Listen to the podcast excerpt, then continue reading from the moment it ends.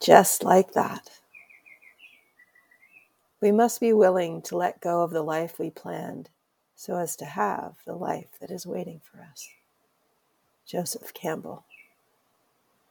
Just like that, everything changes. Our world can be transformed.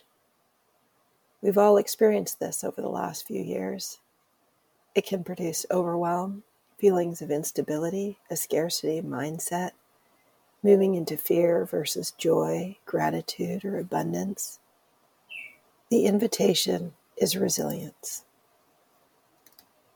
What is your resilience practice? What are the things you do, the exercises, if you will, that create a feeling of readiness? Maybe it's a little literal exercise routine that reminds you of your connection to your body and its strength. What do you do for your mental health? The practices that orient you to joy, to gratitude, to presence.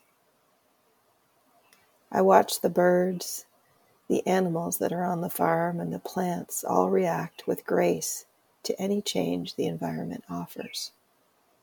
Rain comes and they soak up the nutrients in the water wind comes and they might hunker in to their dens or pay it no never mind as the birds do. They receive with grace and they do what they are naturally called to do in the situation. Let's remember how to regulate our bodies, mind, and spirit to build a resilience practice that will serve us no matter what, just like that change occurs. Need support?